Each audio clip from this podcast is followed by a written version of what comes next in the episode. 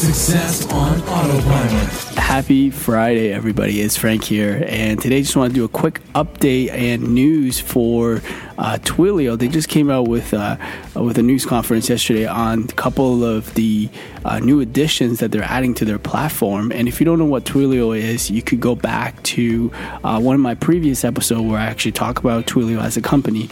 And today I just want to give a brief news update what they're doing and they're actually adding a multi-channel uh, api which is unifying basically all of the different uh, chat channels or platforms such as Facebook Messenger, WhatsApp app, uh, SMS, uh, even your own chat application. So, uh, for example, if you um, let's say you're a customer and you start off with a conversation with a representative with SMS, uh, right?